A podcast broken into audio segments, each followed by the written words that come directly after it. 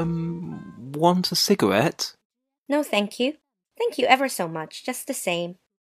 Sorry, I've only got these kind. You got any of your own? I really don't know. I probably have. Thank you. Uh, because if you haven't, it wouldn't take me a minute to go up to the corner and get you some. Oh, thank you. But I wouldn't have you go to all that trouble for anything. It's awfully sweet of you to think of it. Thank you ever so much. Will you, for God's sake, stop thanking me? Really, I didn't know I was saying anything out of the way. I'm awfully sorry if I hurt your feelings. You see, I know what it feels like to get your feelings hurt. I'm sure I didn't realize it was an insult to say thank you to a person. I'm not exactly in the habit of having people swear at me because I say thank you to them. I did not swear at you. Oh, you didn't? I see. My God, all I said, I simply asked you if I couldn't go out and get you some cigarettes. Is there anything in that to get up in the air about? Who's up in the air? I'm sure I didn't know it was a criminal offense to say I wouldn't dream of giving you all that trouble. I'm afraid I must be awfully stupid or something. Do you want me to go out and get you some cigarettes, or don't you? Goodness, if you want to go so much, please don't feel you have to stay here. I wouldn't have you feel you had to stay for anything. Oh, don't be that way, will you? Be what way?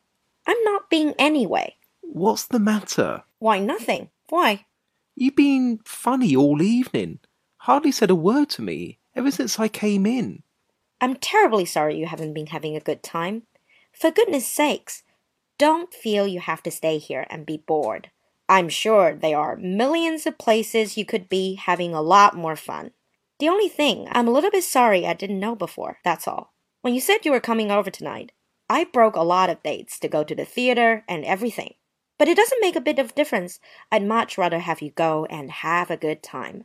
It isn't very pleasant to sit here and feel you're boring a person to death. I'm I'm not bored. I don't want to go to any place. Oh, honey, won't you tell me what's the matter? Oh, please. Well, I haven't the faintest idea what you're talking about. There isn't a thing on earth the matter. I don't know what you mean. Yes, you do. There's something the trouble. Is it anything I've done or anything? Goodness, I'm sure it isn't any of my business, anything you do. I certainly wouldn't feel I had any right to criticize. Will you stop talking like that? Will you please? Talking like what? You know, that's the way you were talking over the telephone today, too.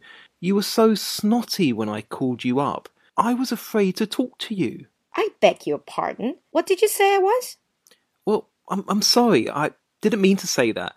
Uh, you get me so balled up. You see, I'm really not in the habit of hearing language like that. I've never had a thing like that said to me in my life. I told you I was sorry, didn't I? Honest, honey, I didn't mean it. I don't know how I came to say a thing like that. Will you excuse me, please? Oh, certainly. Goodness, don't feel you have to apologize to me. It doesn't make any difference at all. It just seems a little bit funny to have somebody you were in the habit of thinking was a gentleman come to your home and use language like that to you. That's all. But it doesn't make the slightest bit of difference. I guess nothing I say makes any difference to you. You seem to be sore at me. I'm sore at you. I can't understand what put that idea in your head. Why should I be sore at you? That's what I'm asking. Won't you tell me what I've done? Have I done something to hurt your feelings, honey? The way you were over the phone, you had me worried all day. I couldn't do a lick of work. I certainly wouldn't like to feel that I was interfering with your work. I know there are lots of girls that don't think anything of doing things like that. But I think it's terrible. It certainly isn't very nice to sit here and have someone tell you you interfere with his business. I didn't say that. I didn't say it. Oh, didn't you? Well, that was the impression I got. It must be my stupidity then. I guess maybe I'd better go. I can't get right. Everything I s- say seems to make you sorer and sorer. Would you rather I'd go? Please do just exactly whatever you like. I'm sure the last thing I want to do is have you stay here when you'd rather be someplace else. Why don't you go someplace where you won't be bored? Why don't you go up to Florence Leaming's? I know she'd love to have you. I don't want to go up to Florence Leaming's. What what would I want to go up to Florence Leaming's for? She gives me a pain. Oh, really? She didn't seem to be giving you so much of a pain at Elsie's party last night, I noticed. I noticed you couldn't even talk to anybody else. That's how much of a pain she gave you. Yeah, and you know why I was talking to her? Why? I suppose you think she's attractive. I suppose some people do. It's perfectly natural. Some people think she's quite pretty. I don't know whether she's pretty or not. I wouldn't know if I saw her again. Why I was talking to her was you wouldn't even give me a tumble last night. I came up and tried to talk to you, and you just said, Oh, how do you do? Just like that. Oh, how do you do? And you turned right away and wouldn't look at me. I wouldn't look at you. Oh, that's awfully funny. Oh, that's marvelous. You don't mind if I laugh, do you? Go ahead, laugh your head off, but you wouldn't. Well, the minute you came in the room, you started making such a fuss over Florence Leaming. I thought you never wanted to see anybody else. You two seem to be having such a wonderful time together. Goodness knows I wouldn't have butted in for anything. My God, this what's her name girl came up and began talking to me before I even saw anybody else. And what could I do? I couldn't sock her in the nose, could I? I certainly didn't see you try. You saw me try to talk to you, didn't you? And what did you do? Oh, how do you do? Then this what's her name came up again, and I was stuck. Florence Leaming. I think she's terrible. Know what I think of her? I think she's a damn little fool. That's what I think of her. Well, of course. That's the impression she always gave me. But I don't know. I've heard people say she's pretty. Honestly, I have. Why? She can't be pretty in the same room with you?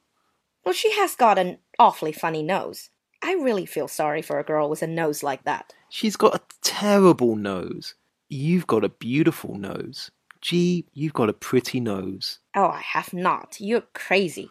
And beautiful eyes, and beautiful hair, and a beautiful mouth, and beautiful hands.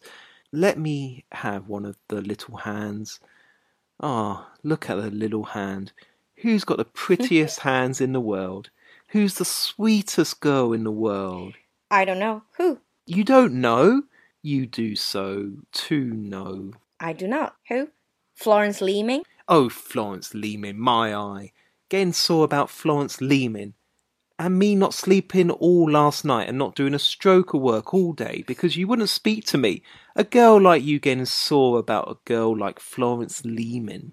I think you're just perfectly crazy. I was not sore. What on earth ever made you think I was? You're simply crazy. Oh, my new pearl beads. Wait, wait a second till I take them off. There.